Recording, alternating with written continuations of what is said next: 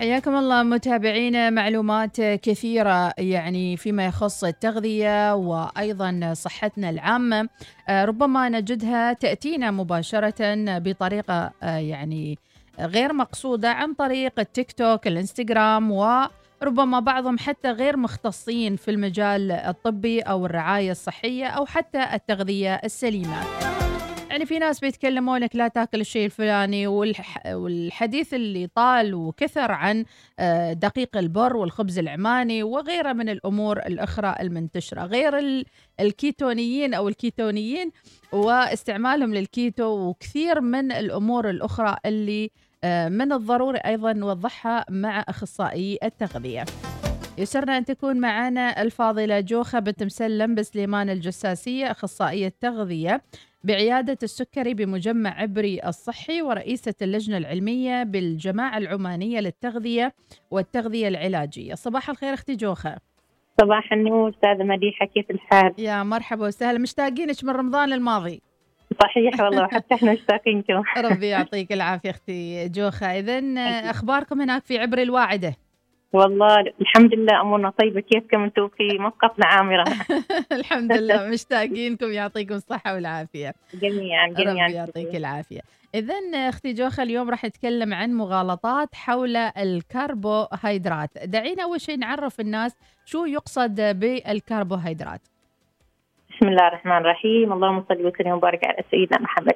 مصطلح الكربوهيدرات حاليا ممكن نقول يعني موجود كثير في ال social media. الكربوهيدرات هي هذه عبارة عن آه، ممكن نسميها إحنا آه، مركب تغذوي موجود في آه، كثير من من الأطعمة يعني.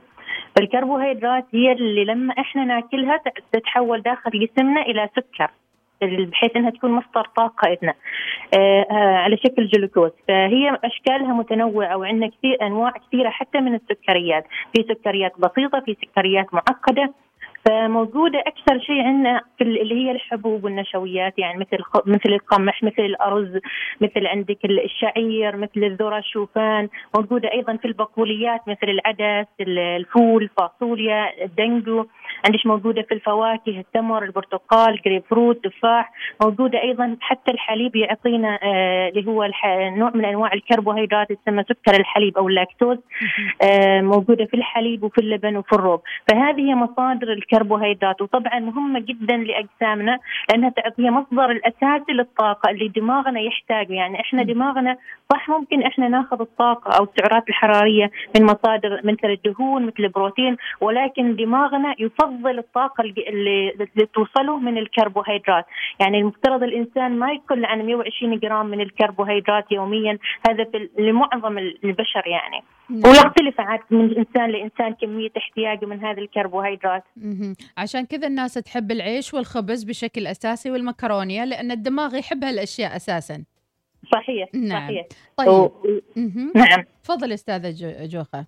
وطبعا هي إحنا نحتاجها ولكن عاد اللي صاير أستاذة مديحة إنه إحنا مثلا كإنسان طبيعي مثلا يحتاج تقريبا 50% من احتياجه اليومي من السعرات الحرارية من الكربوهيدرات مثلا 20% من البروتين 30% من الدهون. اللي صاير إنه كثير من الناس إنهم يأخذوا أكثر من حاجتهم من هذه الكربوهيدرات. نعم. نعم. ويهمل بقية الأشياء يهمل بقية الأشياء الأخرى. ينسى الهرم الغذائي أنه في بروتين في خضرة في أشياء نعم. ثانية لازم تدخل وياه. صحيح. نعم. فعشان كذا تصير عاد المغالطات واللي تصير الإشاعات عن مثلا أنواع إنه ما تاكلوا هذا الأكل واكلوا هذا الأكل. هي ما الحقه في نوع الطعام بقدر الكمية اللي إحنا نحتاجها يعني. نعم. نأتي إلى موضوع آخر أستاذة جوخة عن الجلوتين. اليوم يعني في فيديوهات كثيرة وناس يتحدثون عن التغذية الصحية والكيتو وغيرها ويضع الخبز العماني في آه، قفص الاتهام أو حتى يقولون إنه جلوتين أو ما جلوتين. كيف أيوة. نفرق بيناتهم؟ شوف عندنا الجلوتين هو عبارة عن مادة بروتينية موجودة في أنواع من نوع من يعني أكثر من نوع من أنواع الحبوب من ضمنها القمح وأيضا الشعير وعندنا حاجة تسمى الجاودرا هذا الجلوتين آه، بعض الأشخاص يتحسسوا منه ونسبة الناس اللي تتحسس منه أقل من 1% عالميا يعني نسبة قليلة جدا. فالجلوتين هذا موجود في قلنا في القمح والشعير الجاودر وهو مهم يعني في ال في ال في, ال في النبات نفسه. أساس مثلا لما تيجي تعمل طحين شوفي كيف إنه هو يمطي. هذه المادة اللي تخليه يمطي وهو يتمطط يعني. ها؟ يتمطط يعني يمطي. أيوه. اي فهو فهو هذه هذه يعني سبب هذا الشيء هو الجلوتين آه الحين نمنعه يعني هو الناس الطبيعيين عادي ياكلوا، الحين شو الفرق بين الخبز العماني مثلا والأرز؟ الأرز ما فيه جلوتين، الخبز أو القمح بشكل عام فيه جلوتين. الحين الناس اللي عندهم مرض السيلياك اللي هم ما يتحملوا الجلوتين نمنعهم ما فقط من الخبز، حتى عندش من الشعير، نمنعهم من أشياء كثيرة ما فقط القمح يعني والخبز العماني.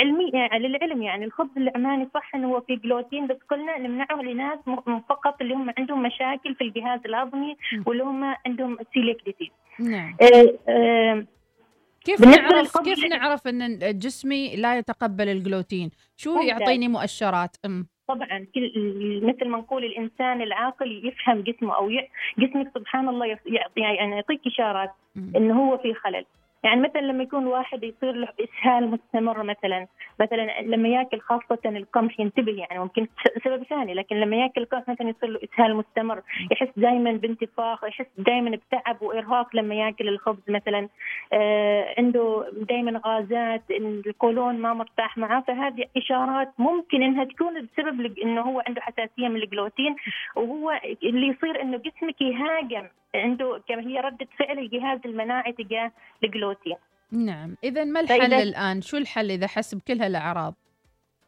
الحل إنه هو أول شيء لازم يتأكد هل هو فعلا إنه عنده آه، حساسية من الجلوتين ولا لا. يعني لما ما يأكل خبز هل يحس بارتياح أكثر أو هو نفس الموضوع يعني. يفترض إنه هو أصلا حتى إحنا أساس نكشف إنه عنده جلوتين آه، مشكلة في الجلوتين أو عنده مرض السيلياك يحتاج له فحص طبي وفي فحوصات معينة حتى بالمنظار ممكن يعرفوا إذا هو عنده مشكلة أو لا. وفي بعض بعض الإشارات اللي تبين إنه هو عنده هذا المرض أو لا. فهي نتاكد أول شيء هل إنه عنده هذه المشكلة وبعدها آه، يقطع عاد ويروح مع أخصائي تغذية يخبره شو هن البدائل. نعم، هل المشكلة أستاذة جوخة الجساسي في الخبز المعدل وراثيا أم في كمية الخبز اللي ناكله أو القمح المعدل؟ م. طبعا هي التعديل الوراثي هذا ما فقط في الخبز أو في القمح، التعديل الوراثي حتى في الأرز حتى في إن آه، يعني في الذره مثلا. في كثير من الأشياء دخلت فيها التعديل الوراثي وهذه تاريخيا يعني صار التعديل الوراثي بهدف تحسين جوده المزروع أو إنه بحيث إنه مثلا ما يتأثر بال بالأشياء بالعوامل التعرية الأخرى. نعم. العوامل البيئية. وأيضا ممكن يصير التعديل أساس نضيف له مغذيات يعني مثلا في بعض الدول آه، عملوا إنهم هم أضافوا آه، عدلوا وراثيا في الأرز مثلا عشان يزيدوا نوع من أنواع الفيتامينات. فيه بحيث لأنه الشعب آه، صار عنده نقص معين من هذا الفيتامين أتوقع فيتامين الف إذا ما خانتني الذاكرة. هو التعديل الوراثي له عدة أسباب ولكن بعض المرات يكون تأثيره سلبي ولكن هذا التأثير السلبي علميا يعني في دراسات بس ما مثبتة لأنه في دراسات تعاكسها. فأنا ما أقدر أثبت علميا إنه هو السبب في التعديل الوراثي لأنه اللي اللي صاير مثلا اللي أنا أشوف في العياده إنه المشكلة إنه جينا مريض السكر مثلا في اليوم في الوجبة الواحدة يأكل مثلا ست خبزات أو يأكل مثلا يعني كمية كبيرة من الخبز حتى لدرجة إنه بعض الأشخاص خاصة الشباب يعني مثلا فترة العشاء يقول لي أكل أنا ربطين خبز يعني كيس يعني كل انت ثمان خبزات في الوجبة وهذه كمية كبيرة لأنه إحنا احتياجنا من النشويات بشكل عام أستاذة أستاذة جوخة يمكن الخبز صغير عليه الريال؟ يعني كرر يعني. هي كل واحد له يعني كمية معينة يعني أنا أتكلم حاليا. عالميا الإنسان المفترض يعني يحتاج من نشويات من 8 إلى 11 حصة. زين هو يعني وزنه زايد بو ياكل ثمان ربطات، وزنه زايد ولا حسيت إن السكر مرتفع عنده؟ يعني بشكل عام بشكل عام اللي هم عندهم أنا اللي يجوني أكثر شيء لأني أشتغل في عيادة سكر اللي هم اللي عندهم مرض السكري وعندهم زيادة وزن في نفس الوقت نعم. فهو حتى لو ما عنده وزن ما عنده سكري أصلا وياكل كميات كبيرة فيصير زيادة وزن حتى لو أنه هو ما تأثر بالسكر يعني. طيب كم خبزة ناكل في اليوم؟ سواء كان توست أو كان خبز العربي اللبناني. توست. شوف اللي صاير إنه عندنا إثنين الخبز العماني يعتبروه خفيف وما يعني وياكلوا منه براحتهم يعتبروه آه. صحي يعني كيتو هذا يعتبروه ما أدري ليش هو شوف هو كله صحي أو آه، صحي أو غير صحي يعتمد على الكمية. يعني مثلا مرة جتني واحدة وتقول لي لا مستحيل إنه الخبز العماني ما, ما يرفع السكر كذا قلت لها زين جيبي لي خبزتين من بيتك وأقيسهن أنا بالميزان مع الخبز ال- العربي اللي هو اللي إحنا متعارف عليه اللبناني. فلما جيت أقيسهم في الميزان طلعت الخبزة العمانيه تساوي في الوزن الخبزة اللبنانية. فمعناته تقريبا تقريبا يعني إنه هن نفس السكر. نعم. فاللي صاير إنه مثلا حتى إحنا يعني إنه الناس يأكلوا الخبز العماني بدون حتى لما أسألهم كم خبزة تأكل عماني يقولوا خفيف إحنا ما نحسب نوكل ويعني وي- ويروح في الفم. يذوب في الفم يعني. هي ولذلك أنت كاتبة ضمن المحاور اليوم اللي رسلتي لي إياها في مريضة سكري تأكل خبزتين عربية مقابل ستة خبز عماني. أيوه فهنا كأنها هي خبز ست خبز لبناني. فهمتي؟ يعني؟ زين كم احتاج بخبرش كم نحتاج؟ إحنا لو كنا إنسان طبيعي يعني آه، من 6 إلى 11 حصة في اليوم من النشويات. الخبزه الواحدة سواء عمانيه أو لبنانية تساوي حصة. فإذا في اليوم الشخص مثلا باغي ينقص وزنه المفترض ما يزيد عن ست خبزات في اليوم. ست خبزات في اليوم. هذا لحظة هذا إذا كان ما ياكل أرز في الغداء. okay. فهمتي؟ نعم. يعني مثلا في الوجبة خبزتين العشاء مثلا كوب أرز العشاء قصد الفطور خبزتين الغداء كوب أرز والعشاء خبزتين هذه أقل كمية من النشويات اللي هو ممكن يأخذها. ممتاز. اذا نعيد مرة ثانية كمية النشويات في اليوم خبزتين الصبح كوب رز أرز وخبزتين في إذا ما الليل. ياكل معكرونة. لكن ما تسوي لي ثمان خبزات ولا ربطتين وبعدين تقول لي أنا أموري صحية. طيب أيوة، أستاذة جوخة. نت... هذه لا أستاذة مديحة للناس اللي ما يتحركوا كثير وأطوالهم أقل من 170 160 لكن إذا كان واحد أطول مثلا واصلا هو من قبل زيادة وزنه عنده مثلا آه، يتمرن كثير هذا يحتاج أكثر عادي ما مشكلة. فإحنا عاد نحسب لهم كم يحتاجوا. حسب حرق ال- الحرق والايض اللي في جسمه اللي مستوي يعني. نعم طيب نعم. أستاذة جوخة نتكلم عن نقطة ثانية. الخبز مم. العماني البعض ياكله بدافع الوطنية يقول أوبا ذا خبز اللي أنا خبزته اليوم والسمن العماني وما فياكله بأريحية يحس إن الخبز العماني ليس في قفص الاتهام إنه هو هذا الشيء الصحي وال- والطبي يعني.